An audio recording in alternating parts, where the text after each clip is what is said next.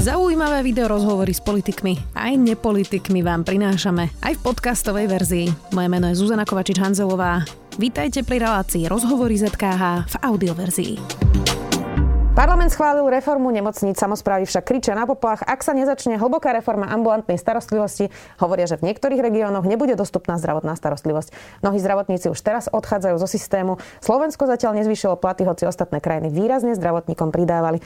Hrozí tak, že budeme mať zrekonštruované nemocnice, ale možno v nich nebude mať kto pracovať. O reforme nemocníc Oskarom Dvořákom, ktorý na ministerstve zdravotníctva vedie práve sekciu, ktorá reformu nemocníc pripravila. Vítajte.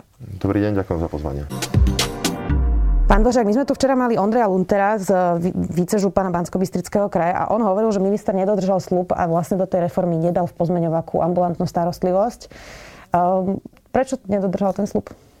Ja si s tým nedovolím súhlasiť. My sme pozmeňovak urobili a dovolím si na úvod povedať, že tie konzultácie k ambulantnej reforme začali oveľa skôr ako tie nemocničné, len ona ide trošku v závese komunikačnom a my už od februára konzultujeme teda všetky regióny. Zároveň teda, ja už to poznám aj na spame v dôvodovej správe na strane 41 je vypísané, s kým všetkým sme od februára konzultovali a sú tam aj všetky kraje. Zároveň s, s, tou, s tou asociáciou alebo s tým združením, čo je SK8, čo združuje všetky kraje, Zároveň Žilinský samozprávny kraj má predsedníctvo v, v oblasti zdravotníctva. My naozaj intenzívne komunikujeme od toho, od toho februára, pripravujeme to spolu s nimi, každý jeden krok im ukazujeme.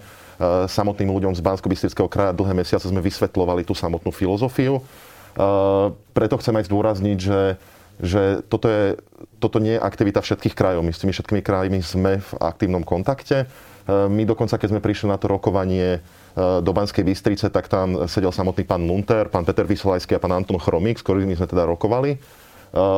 Zároveň sme teda im povedali, vysvetlili sme im celú túto filozofiu, čo tu ja mám tento harmonogram.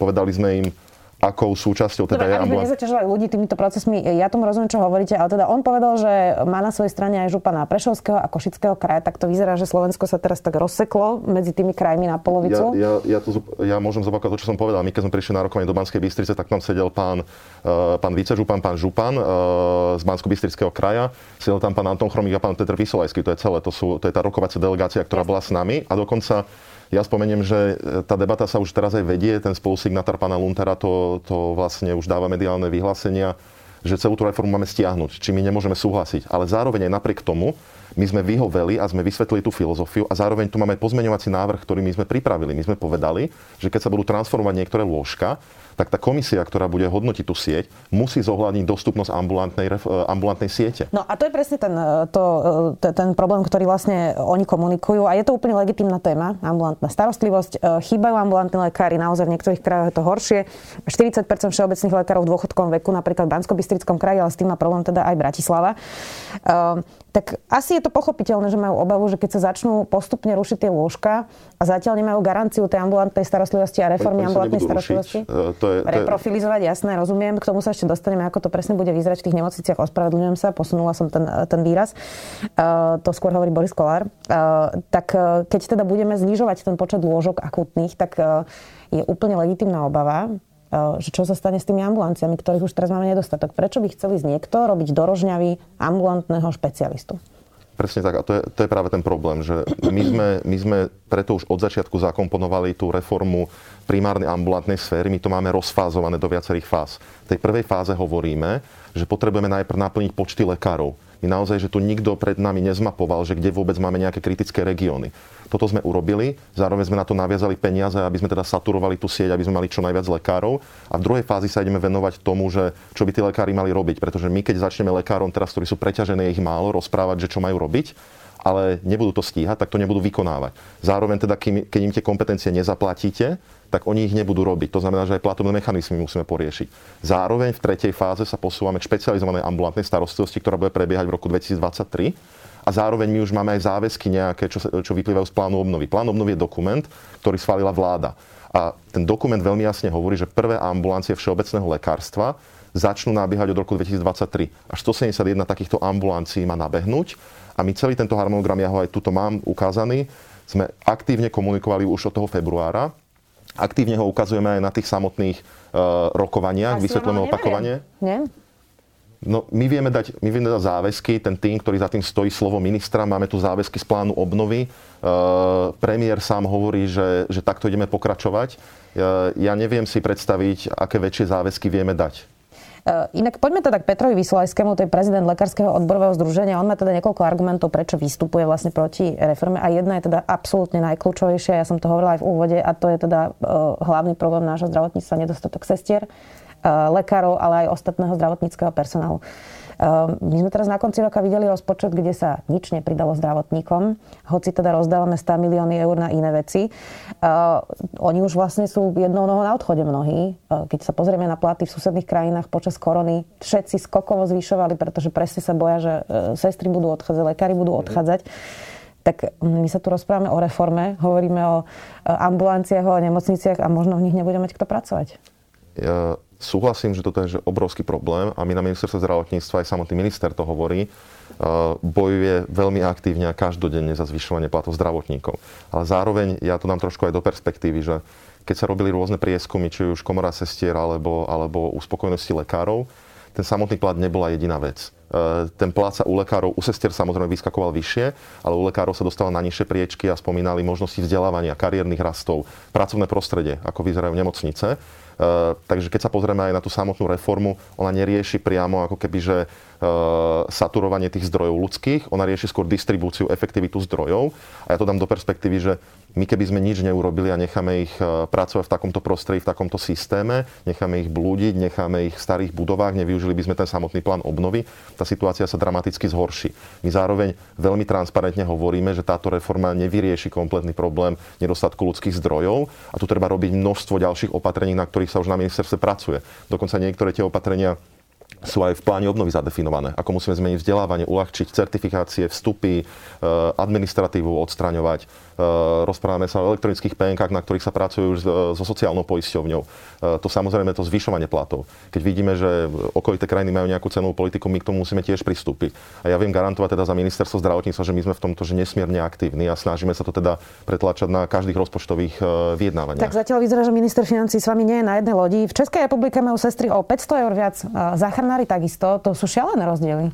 Minimálne sme, sa dostali do toho bodu, že samotný minister financí to povedal teda aj na tlačovej e, konferencii po, po prijati rozpočtu, že nejaké peniaze sú alokované v tej rezerve, akurát to podmienil niektorými reformami, ktoré žiaľ nie sú ako dôchodkový systém alebo dlhová brzda, ktoré nie sú v našich rukách ale my teda budeme ďalej akože aktívne tlačiť na to, aby nielen v tomto rozpočte, ale v ďalších rozpočtoch teda sme sa k tomu približovali. Áno, lebo uvedomujeme si, je to problém, ale zároveň hovorím, že ruka v ruke musíme riešiť teda aj tie ostatné veci, ako je vzdelávanie, eh, ich pracovné prostredie a podobne. Jasné. Len čím, kým neprejde tá dôchodková reforma, tak už nebudú tí zdravotníci preč. Eh, Peter Vysolajský hovorí eh, napríklad aj toto. Všetky krajiny, ktoré majú efektívnejšie zdravotníctvo ako Slovensko, majú väčší počet nemocničných postelí než my. Aj Polsko, Maďarsko, Česká republika, Francúzsko či Rakúsko počet nemocničných postelí na tisíc obyvateľov je takýto. Slovensko 5,8, Francúzsko 5,8, Polsko 6,2, Česko 6,6, Rakúsko 7,2, Nemecko 7,9. Tak čo hovoríte na tento argument? Keď sa pozrieme na tie čísla, uh, tak nemáme nejaké šialené počty lôžok, ktoré treba reprofilizovať? Treba, treba sa pozrieť na dve veci. Čo sú tie počty lôžok na, na nejaký počet obyvateľov? Eh, my sme, my sme, eh, čo sa týka priemeru OECD, ja nemám teraz v hlave presne tie štatistiky, ale vedel by som ich vyťahnuť, eh, čo sa týka priemeru OECD, tak máme viac, ako je priemer OECD. Ale zároveň, čo je, čo je alarmujúcejšie oveľa viac, sú tie nízke obložnosti. To znamená, že my držíme lôžka, ktoré sa reálne ne, nevyužívajú. Či už kvôli nejakým rekonštrukciám oddelení, alebo, alebo alebo kvôli tomu, že vidíme, že niektoré diagnózy by tam vôbec nemali byť. Že ešte aj... oddelení znamená, že nemáme lekárov a sestry, nie? Nemáme lekárov a sestry, presne tak. Alebo niektoré... My, my vidíme, že priemerná obložnosť na Slovensku je 60%. My teda hovoríme dokonca aj, aj tá reforma, ona nebude, že ona neprikazuje, že niekto to musí zrušiť alebo zničiť lôžka. My hovoríme o tom, že čo bude zákonné minimum, ktoré bude garantovať štát, že potom nemôže to klesnúť. My aj dneska máme v normatíve vyše 20 tisíc lôžok, že minimálne musia, musia byť, ale tie nemocnice stále držia viac tých lôžok. My teda hovoríme, že keď tieto lôžka sú nevyužité, tak ich môžeme transformovať na iný typ starostlivosti, ktorý potrebujeme. Uh-huh. Peter Vysolajský hovorí aj toto. Minister zdravotníctva komunikoval, že radšej bude mať 30 funkčných nemocníc ako 55 polorozpadnutých. Obávame sa však, že na konci tejto antireformy budeme mať namiesto 55 polorozpadnutých nemocníc len 30 polorozpadnutých nemocníc. Ak sú dnes nemocnice v zlom stave, lebo sa zadlžujú a majú chore financovanie a táto reforma ich zadlžovanie nerieši, ako môžeme očakávať, že aj keď sa budú po reforme naďalej zadlžovať, budú fungovať lepšie. Toto je dlhodobý problém. My dofinancovávame nemocnice stále e, šialenými peniazmi. Mnohé teda naozaj sú úplná čierna diera. E, tak teda nemá pravdu v tom, že toto naozaj tá reforma nejakým spôsobom nerieši? Ja, ja to trošku aj otočím, lebo uh, my tu máme teraz situáciu, keď vidíme, že tu prebieha nejaká živelná transformácia tej siete. My sme si tie regióny prešli a my sme to presne teraz medzi mesiacmi, medzi pol rokmi môžeme sledovať, ako niektoré oddelenia zanikajú. Teraz už máme nemocnice, ktoré nemajú neurologické oddelenia, ktoré nemajú pôrodnice, ktoré nemajú urgentné príjmy. A momentálna legislatíva je tak nastavená, že ona vlastne nereguluje poriadne to, že čo tie nemocnice by mali poskytovať, aké by mali byť dojazdy. My keby sme nič neurobili, tak vlastne hovoríme, že nechajme tu ten systém sa samoregulovať. Ja, ja, si myslím, že Peter Vysolajský hovorí, že nič neurobiť. Čiže nestávajme to binárne 1-0. Nie, ale e, momentálne požaduje, aby sme ten zákon stiahli. Aj na tých samotných rokovaniach požadoval, aby sme to stiahli. A aj od pána Chromika, aj od pána Vysolajského tam zazneli slova, že najprv urobme teda, počkajme, kým sa naplní tá ambulantná sieť a potom teda sa venujme nemocniciam. Ak by sme my toto urobili, tak kým sa vychovajú noví lekári, kým teda vytvoríme všetky motivácie, to, sú, to, to sa nebavíme ani o 5 rokoch, to sa v niektorých prípadoch bavíme o 7-8 rokoch. Ak by sme my takto pristupovali k tomu, tak sa pozrieme na to, že už postupne nám môžu na mape vzniknúť čierne miesta, kde nebude žiadna pôrodnica, kde nebudú ne- neurologické oddelenia, lebo zákon to momentálne dneska nedefinuje. My čo teda hovoríme je, že dávame nejaké základné garancie občanovi. To znamená, že keď je nejaká nemocnica, tak ona z vlastného rozhodnutia si nebude môcť zrušiť, dajme tomu pôrodnicu, keď my hovoríme, že tá pôrodnica tam musí byť, aby obslúžila nejaký ten región, aby necestovali, dajme tomu viac ako 30 alebo 60 minút občania. Takže môj názor je taký, že musíme to urobiť. Tá situácia je veľmi kritická. Ak to neurobíme, tak e, budeme sa pozerať už iba na zanikajúce oddelenia, ešte viac nespokojných lekárov a ešte do toho sa budeme pozerať aj na to, ako nám utiekli peniaze z plánu obnovy na to, aby, ako sme to mohli trošku e, investične saturovať. Eh, poďme teraz na to, eh, že ako teda vlastne budú tie nemocnice ponovom vyzerať, ak tá reforma už teda bude. Lebo Boris Kolár teda chodil po regiónoch a hovoril o tom, že sa idú rušiť nemocnice a robiť sa teda z nich doliečovaky. Tak skúste mi povedať, aký bude ten typ tej najnižšej nemocnice, lebo tá, neviem, bude to teda v piatich kategóriách, tak poďme od tej najnižšej. Možno sa Svidník obáva, že oni budú mať no. najnižšiu, tak no. ak by to tak bolo, ako by tá nemocnica hm. vyzerala? Ja najprv trošku aj o procese, lebo ten veľmi bude definovať to, ako tie nemocnice budú vyzerať. Nám teraz, keď sa prijal zákon, tak od januára už bude vznikať tzv. kategorizačná komisia. Tej kategorizačnej e, komisii budú sedieť zástupci ministerstva, zdravotné poisťovne, asociácie nemocníc a odborné spoločnosti a oni budú definovať tie odborné kritéria. Že dajme tomu v nemocnici prvého typu sa budú robiť takéto výkony, v druhého typu takéto, tretieho takéto, potrebujete na to taký personál, potrebujete na to také materiálno-technické vybavenie, potrebujete na to také počty výkonov, čakacie lehoty a podobne. Toto, keď oni zadefinujú, tak to určí obsah tých samotných nemocníc, to bude do 1.7. hotový, na tom už sa teraz pracuje. Uh, Následne sa bude tvoriť samotná sieť a tam bude ešte druhá komisia, ktorá bude určovať túto sieť a tiež tam budú tá zástupci ministerstva a celého sektoru, dokonca aj samozprávne kraje tam majú reprezentanta, SK8. A následne teda sa budeme rozprávať o tom, aby boli zabezpečené dojazdy a služby pre obyvateľov. Tá najnižšia nemocnica prvého typu ju si netreba predstavovať ako doliečovák, to je naozaj že strašenie ľudí z môjho pohľadu. Uh, tie nemocnice budú veľmi špecifické. To znamená, že aj tá E, starostlivosť sa oproti pred 20 rokom, e, alebo 30, keď my sme stávali tú sieť, sa zmenila. Veľa vecí teraz my už vidíme, že nemusíte riešiť hospitalizačne, ale dajú sa riešiť laparoskopicky jednodňovo. Jasné, ale ľudia sa boja a... toho, keď počúvajú reforma nemocníc, že teda opäť poviem ten svidník, ale nie je to jedno, či je to svidník alebo humené, to je ja jedno. napríklad vyberiem nemocnicu z bansko kraja, že pozrieme sa napríklad na Veľký Krtiš. No, na a veľkom... teraz niekto má strach, občan, že dostane mŕtvicu alebo infarkt, alebo si zlomí nohu a bude musieť cestovať hodinu do nemocnice. Čo by ste Nie, na to povedali? Nestane sa to, pretože my dávame základné garancie, dokedy musí byť e, dostupná tá zdravotná starostlivosť. My sedíme s urgentistami v jednej odbornej spoločnosti, ale aj s kardiológmi, s neurológmi, s neurochirurgami a rozprávame sa presne o tom, že aké sú bezpečné dojazdové vzdialenosti a čakacie lehoty na konkrétne výkony. Teraz sa práve že naopak stáva, že keď vás zoberie sanitka a niečo sa vám stane, tak ona vás neberie tam, kde vás majú vyšetriť, kde akože sú na to špecializovaní. Ona vás veľmi často zoberie do najbližšej nemocnice a tam následne teda, keď zistia, že to je niečo komplikovanejšie alebo bolo podozrenie, tak potom vás prevážajú a strácate minúty. Takže my poprvé vytvárame nejaký zákonný nárok pre pacienta, to tu dneska nie je. My mu garantujeme, že nájdeš tú svoju nemocnicu v takom dojazde a bude mať takéto služby a zároveň hovoríme aj jasne tomu zdravotníckému personálu, ale aj záchranárom, že ak má niekto podozrenie na infarkt, mozgovú cievnú príhodu alebo podobne, tak ho neneste do nemocnice, ktorá na to nie je vybavená, ale veste ho rovno do toho špecializovaného strediska. Rovnako to bude aj pri tých elektívnych výkonoch, nie pri tých, e, pri tých akutných. Keď vieme, že niektoré tu máme výkony, e, vrodené chyby, ktoré, ktorých máme, dajme tomu, že 20-30 na Slovensku, alebo možno ani nie desiatku, tak je zbytočné to riešiť po celom Slovensku. My hovoríme, že nech sa to špecializuje na jednom mieste a nech ten pacient má čo najväčšiu kvalitu. Jasné. No a teraz ešte k tým doliečovakom, čiže ako bude vyzerať tá komunitná nemocnica? Nebude to doliečovak? My, my, teraz, my teraz o tomto práve diskutujeme, že tie nemocnice budú v každom regióne vyzerať inak. Uh, my hovoríme, že základ má byť, že samozrejme majú tam zostať ambulancie. My dokonca dávame záruky v zákone, že tie nemocnice, ktoré sa budú transformovať, tak, nemocnice, tak poisťovne nemôžu znížiť zdroje. To znamená, že oni tieto zdroje zmluvné, ktoré majú teraz, budú môcť využiť práve na to, aby si viac ambulancií, dajme tomu, zazmluvnili. Alebo nejaký iný typ starostlivosti. Musia tam byť ambulancie, bude tam jednodňová chirurgia, to znamená, že normálne tam bude prebiehať operatíva, ale nie lôžková, ale jednodňová. Hovoríme o vyšetrovacích zložkách, znamená CT, MRK, rentgeny, hovoríme o rôznych stacionároch či už eh, pre sociálnu starostlivosť alebo psychiatrické lôžka tam môžu zostať. Ale to znie ako doliečovacie oddelenie. Nie, zároveň hovoríme, že v niektorých bude aj normálne urgent najnižšieho typu, alebo v niektorých regiónoch máme aj regióny, kde budú napríklad pôrodnice. Hovoríme o tom, že na tom urgentu najnižšieho typu by mala byť nejaká internistická starostlivosť, expektačné lôžka na 24 hodín. Takže zároveň teda to je, to je veľké bulvarizovanie, podľa mňa, keď niekto povie, že to má byť doliečova, doliečovacie zariadenie, pretože to tak nie je. Áno, má tam byť aj to, ale celá tá plejada, keď človek príde do nemocnice, tak tam sú ambulancie, vyšetrovacie zložky, jednodňové chirurgie, toto všetko má v týchto nemocniciach zostať. Peter Vysolajský na to povedal rušením oddelení či celých nemocníc daný región príde aj o nových ambulantných lekárov, e, lebo rušením oddelení alebo zmenou tých nemocníc na doliečovacie oddelenia daný kraj príde o možnosť vychovávať si nových obvodných lekárov či špecialistov. Je to ako by sme šli zabiť sliepku, aby sme získali vajcia.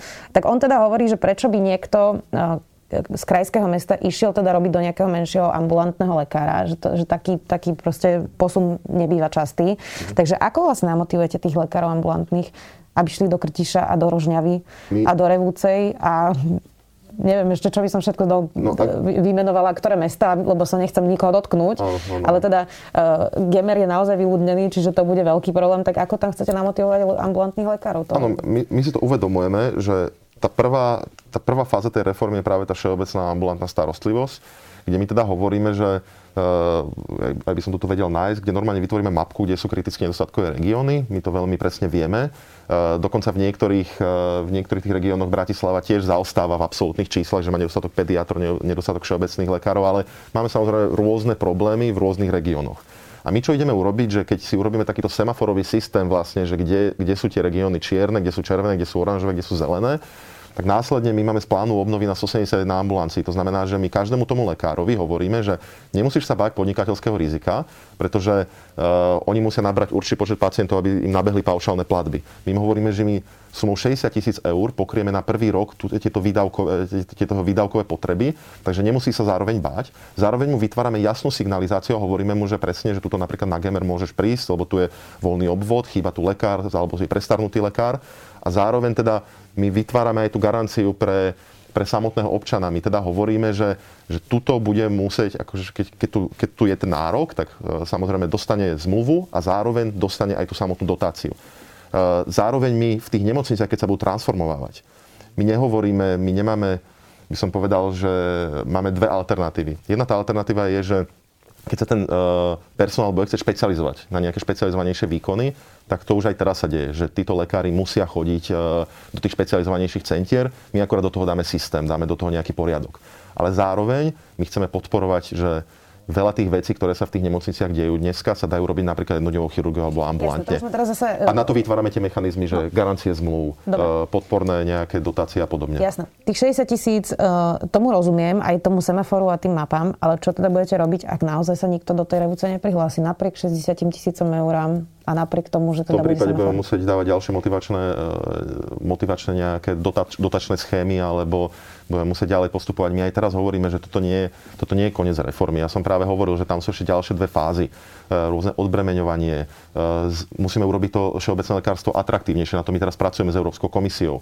Musíme my vlastne to, na tomto už teraz pracujeme, najbližšieho pol roka to budeme intenzívne robiť. My budeme hovoriť, čo ten všeobecný lekár má robiť o, akého typ, e, o aký typ pacienta sa má starať, čo tá sestra má robiť v tej ambulancii zároveň. Keď sa má starať o nejaký typ pacienta, tak to zároveň definuje aj, čo na vyššom pracovisku teda špecialista má robiť. Takže my na tomto pracujeme. To je podľa mňa, že kombinácia e, aj tých peňazí, aj toho platu, čo sme sa rozprávali, je to kombinácia aj tých nejakých dotačných alebo, alebo nejakých motivácií vytvorenia, ale je to aj kombinácia toho obsahu, že musíme dať nejakú víziu tomu lekárstvu a, a povedať, ako si predstavím, ako by to malo vyzerať nech to atraktívne. Nemôže toto celé spôsobiť ešte väčšie prehlbenie dostupnosti zdravotnej starostlivosti napríklad pre vylúčené komunity? A nemusia to byť len rómske vylúčené komunity, ale vôbec pre tých najchudobnejších, ktorí niekedy nemajú ani na autobus a vyšli vlastne do nejakej ďalekej nemocnice. Uh, tak toto je tá najväčšia obava, ktorú, ktorú mnohí majú, že to vlastne prehlbí ešte viac tie rozdiely medzi chudobnými ľuďmi a teda tou zdravotnou starostlivosťou, aby sa k nej dostali. Uh, tak čím bude ďalej, tým bude menej dostupná, obzvlášť pre ľudí, ktorí sú napríklad vo vylúčených komunitách. Čiže E, prečo sa o tomto vôbec nediskutuje? My sme, my sme si na toto dali, že extrémny pozor. E, moja kolegyňa, ktorá so mnou tvorila teda tú reformu, tú ambulantnú Zuzka Vargová, tak my sme od začiatku teda na toto mysleli a rozprávali sme sa aj, s, aj napríklad s pánom Henslom, ktorý práve pôsobí v Kežmarku v, v takejto segregovanej komunite a teda aj on nám aktívne rozprával, že ako treba pracovať, ale a tam sme identifikovali, že tam treba použiť aj iné mechanizmy. Treba napríklad aj tých samotných lekárov trošku im zmeníte paušali na to, aby sa viac orientovali na preventívky alebo prácu s týmito komunitami ale to sú ako keby že nadstavové mechanizmy už platobné. Zároveň dneska nemáme, ja, ja sa vrátim k tomu aj pri ambulanciách to platí. My nemáme žiadnu garanciu dostupnosti tých ambulancií. My jediné, čo hovorí, dneska je normatív, že koľko potrebujete lekárov na, na kraj. To znamená, že všetci tí lekári sa teoreticky môžu v krajskom meste skoncentrovať. My čo hovoríme teraz, že ideme tu sieť vypočítavať tak, že budeme sa pozerať na, na úroveň okresov, nie na úroveň krajov. Budeme sa zároveň pozerať na úroveň dojazdov, to znamená, aby sa naozaj nestávalo, že, že v hlavných mestách alebo vo veľkých osídleniach sa tí lekári budú, budú koncentrovať. A zároveň teda sa aj pozrieme na to, že ako sú prestarnutí a či nie sú niekde preťažení. V ďalšom kroku sa samozrejme budeme pozerať aj na platovné mechanizmy. A Česi napríklad, my sme sa veľmi inšpirovali, my sme sa veľa rozprávali napríklad aj s českými kolegami z ministerstva zdravotníctva a tam používajú tie inštitúty malých praxí. Keď presne napríklad vieme, že sú niekde lázy, je tam vyľudený lekár a nemá, dajme tomu, šancu získať veľa tých kapitovaných pacientov, tak ho potrebujeme zvýhodniť. Keď vieme, že niektorý lekár práve pracuje pri segregovaných komunitách a musí robiť aj osvetovú prácu, tak, e, tak vieme, že mu musíme zaplatiť túto osvetovú prácu alebo, alebo ho musíme motivovať viac tým preventívnym prehliadkam. To znamená, že to už sú platovné mechanizmy. Na to všetko myslíme a mysleli sme na to od začiatku. E, to, čo vám najviac vyčítajú vlastne počas celej tejto diskusie je, že e, sa málo rozprávate s ľuďmi v regiónoch a s nejakými stakeholdermi. Vyčítajú vám to z MOZ, vyčítajú vám to niektorí župani, vyčítajú vám to niektoré regióny, vyčítajú vám to Boris Kolár. Priznám sa, že z toho, čo ste už viackrát povedali, tak mi napadlo, že či nebude problém, že vy ste povedali, že my sme im to vlastne chodili vysvetľovať, že vlastne sa necítia, že to je diskusia, ale že vy im chodíte hovoriť, ako to bude. Uh, je to, od začiatku to bola diskusia. Uh, ja tu mám, takto len to chcem ukázať vám. Toto, je, toto sú strany, zoznamy. Každý, to, každý jeden riadok je jedno stretnutie, ktoré my sme absolvovali od začiatku tohto roka. A vždy, my, my už s nimi, už, už to je vidno, my od februára diskutujeme, kedy ešte legislatívny návrh aj nebol hotový. To znamená, že my sme si najprv urobili kolečko s regiónmi, so všetkými stakeholdermi a sme, sa, sme im dali nejaký, urobili sme si tú domácu úlohu. Povedali sme, že pozrite, inšpirovali sme sa aj českou legislatívou, pozreli sme sa na zahraničie a dobre, týmto smerom by sme mohli ísť. Urobili sme z toho vecný návrh a o tom vecnom návrhu sme diskutovali. Až následne, keď sme teda si ich všetkých vypočuli a zapracovali sme tie pripomienky, my sme mali viacero kol, že sme im ukázali, ako sme tie pripomienky zapracovali, až potom sme začali tvoriť legislatívu. Takže ten proces nebol taký, že my sme naozaj vytvorili paragrafy a potom to hodili do MPK veľmi formalisticky, do medzirezortného pripomienkového konania a že vyjadrite sa k tomu. Nie, my sme sa snažili byť čo najviac inkluzívni už od začiatku. Ako ja hovorím, aj na tých stretnutiach je to, sú to verejné materiály, je to v dôvodovej správe. Sú tam opísané všetky tie Ale stretnutia. Ale tak prečo to potom vyčítajú? Tak asi nemajú pocit, že ste dostatočne diskutovali. Samozrejme, ja chápem, že tá komunikácia nebola že úplne ideálna. Eh, ja som to povedal už aj viackrát, aj minister to priznal. My sme tu mali zmenu vlády, mali sme zároveň, boli sme trošku obmedzení aj covidom. To znamená, že my sme napríklad chceli tie stretnutia robiť fyzicky, ale veľmi často sme ich museli napríklad robiť online kvôli pandemickej situácii. A my sme si to uvedomovali, že toto je veľký handicap, že keď sa s tými ľuďmi nebudeme rozprávať z oči do očí, ale hneď ako nám to dovolila situácia, keď sa začala uvoľňovať v polovici roka, tak my sme už začali i cestovať a i hneď sme sa začali rozprávať aj osobne s tými regiónmi. Ale tam je vidno, že čo sa týka, jedna vec je tá kvalita tých diskusí a to sme sa snažili teda čo najlepšie k tomu pristupovať. Druhá vec je tá kvantita, že tá kvantita je naozaj obrovská, že keď si niekto pozrie tú dôvodovú správu a všetky tie rokovania, tak e, nemyslím si, že môže e, veľmi korektne povedať, že sme niečo zanedbali a s niekým sme sa neporozprávali. Vy ste povedali, že e, ten definitívny zoznam nemocníc a to, akého typu vlastne budú, bude až po komunálnych voľbách. Je to poctivé, aby tu teraz kolovali nejaké zoznamy, ktoré unikli Boh vie odkiaľ, asi z ministerstva. E, potom ich dementujete, že to vlastne nie sú aktuálne zoznamy, potom sa tam tí zlaknú, že im idete zrušiť nemocnicu a, a je tu z toho panika. Tak je toto poctivá diskusia, nebolo by lepšie prosto si povedať na stôl, toto bude zrejme situácia a to je jedno, či sú komunálne alebo nekomunálne voľby. Ja, ja, to poviem, ja to poviem tak, že my sme si dávali čo najväčšie pozornosť si snažili dávať, aby nič neuniklo my sme pracovali len takým spôsobom dokonca, že išlo to vždy iba vyššie na koaličnú radu a išlo to v papierovej forme. Takže my sme akože v tomto boli, že ak sme niečo dávali, tak to bolo že veľmi diskrétne, ale zároveň, aby som bol korektný, teda aj k celej koalícii a koaličným partnerom. Som sa chcela spýtať, že či to niekto z koaličných lídrov líkol. Teda. Zároveň, aby som bol korektný, tak my sme videli viaceré zoznamy, ktoré sa okolo nás ani nemihli a oni si aj protirečili. Uh, tu išli zoznamy, ktoré strašili, že sa až 30 pôrodní zruší na Slovensku. Čo nikto pri uh, zdravej mysli by toto ani e, nevyslovil na ministerstve. Takže my sme urobili maximum preto, aby sme teda ten plán pôvodný to priznávame. Chceli sme skôr zverejniť nejaký indikatívny zoznam, ale politické rozhodnutie, politická dohoda a zároveň aj, aj samotní partnery v rámci medzirezortového pripomienkového konania, to znamená sektor, asociácie nemocníc a podobne, požadovali, aby sa to celé posunulo. Kvôli Takže, komunálnym voľbám. Nie len kvôli komunálnym voľbám, ale aby bol aj menší časový tlak, aby sme nemuseli pracovať pod takým veľkým časovým tlakom a zároveň aby sme posunuli, aby sme urobili tú kategorizáciu finálne a následne to tvorili. My sme nakoniec aj garancie do zákona dali.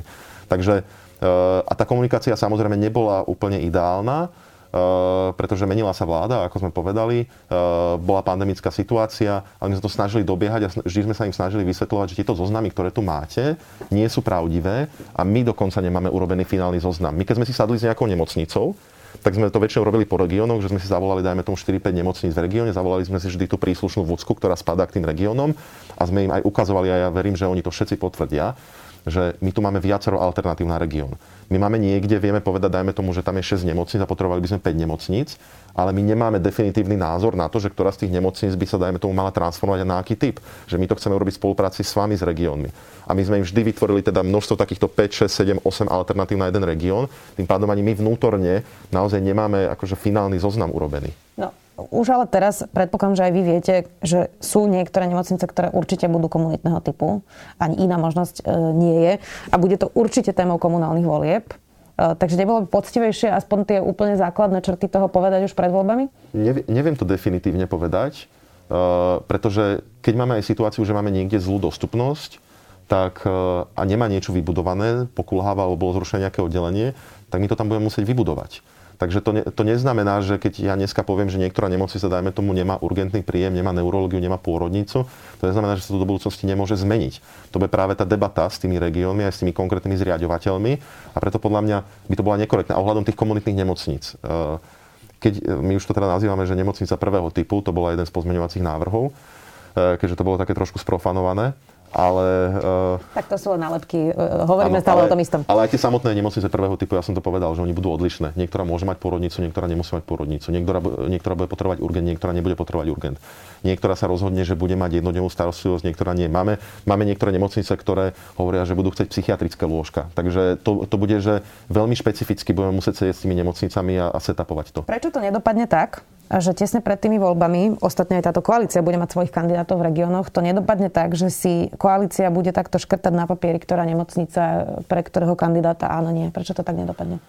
Ja si to nemyslím, pretože ten systém je nastavený tak, že eh, aj ten minister, ktorý bude rozhodovať na konci dňa, alebo sú dve komisie. Jedna je tá obsahová, ktorá teda je záväzná pre ministra. Tam minister teda nemôže rozprávať do toho, že iba ak by sa nedohodla tá komisia. Ak by sme vedeli, že niekto sa, dajme tomu, háda o tom, že aké majú byť počty pôrodov, tak minister vtedy rozhodne ale v zásade odborníci rozhodujú.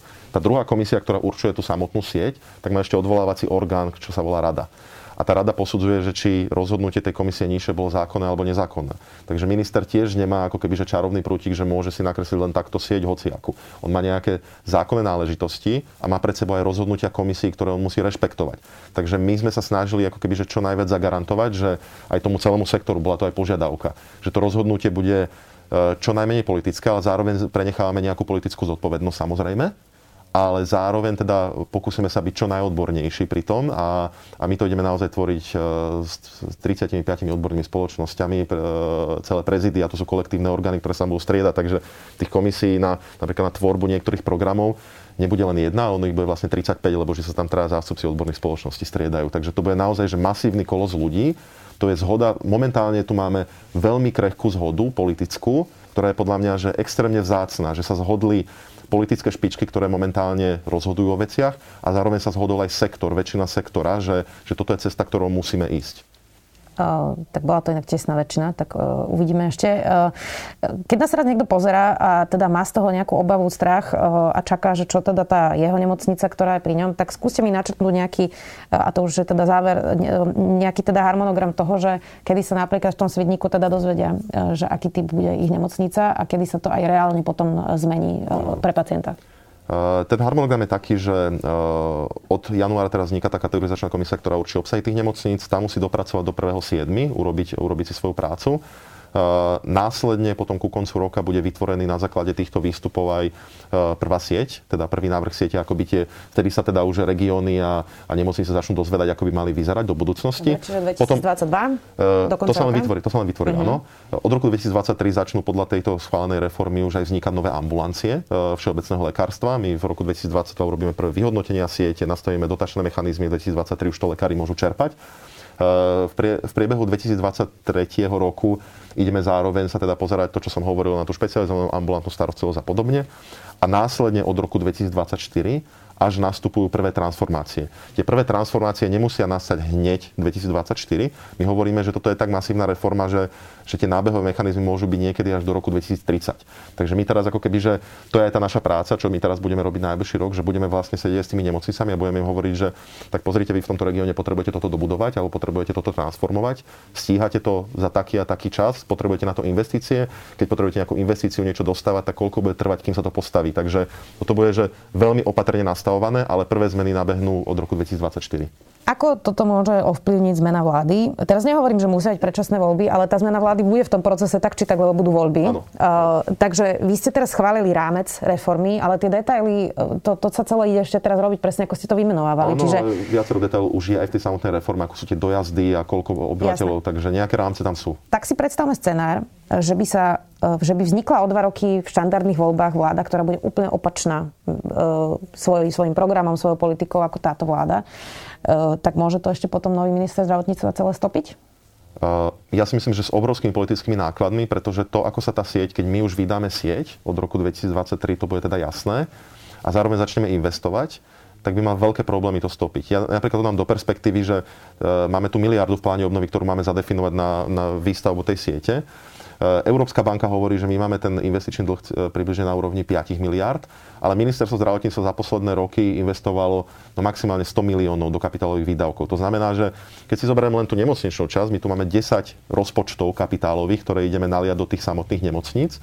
To znamená, že keď my už začneme investovať, začneme výstavby, začneme rekonštrukcie, prístroje, ak by sa niekto rozhodol, že, že si chce úplne tú sieť pomeniť, tak poprvé už všetci budú vedieť, už nastanú rôzne tie pohyby, šumy, už sa všetci budú pripravovať na tie transformácie budú pozatvárané zmluvy, bude na to sektor, e, sektor už pripravený a zároveň začnú investície plynúť tá miliarda eur. Takže ak by niekto chcel toto zhodiť zo stola, ja si neviem predstaviť, kto by to urobil a, a že, by, že by všetky tieto peniaze a všetky tieto pohyby a obrovskú nestabilitu spôsobil.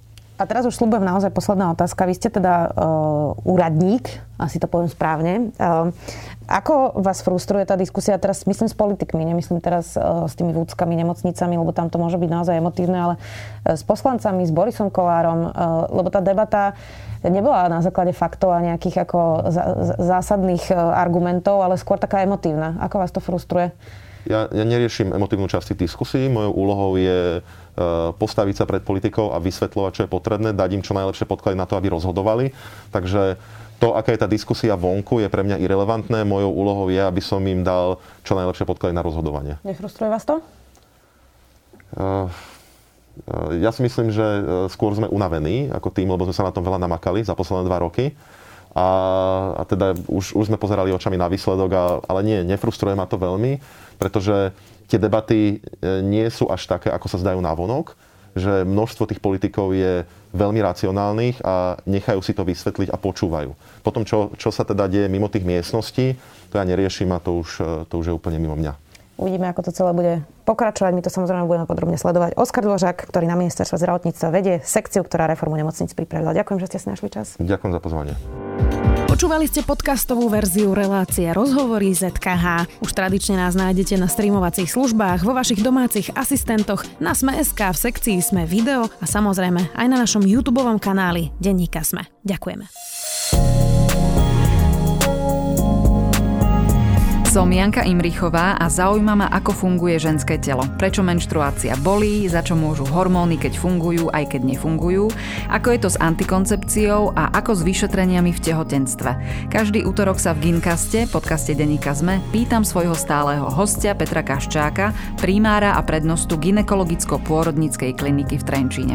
Áno, rozoberieme aj priebeh pôrodu, či už toho prírodzeného alebo cisárskeho. Počúvajte nás vo vašej obľúbenej podcastovej aplikácii aplikácii.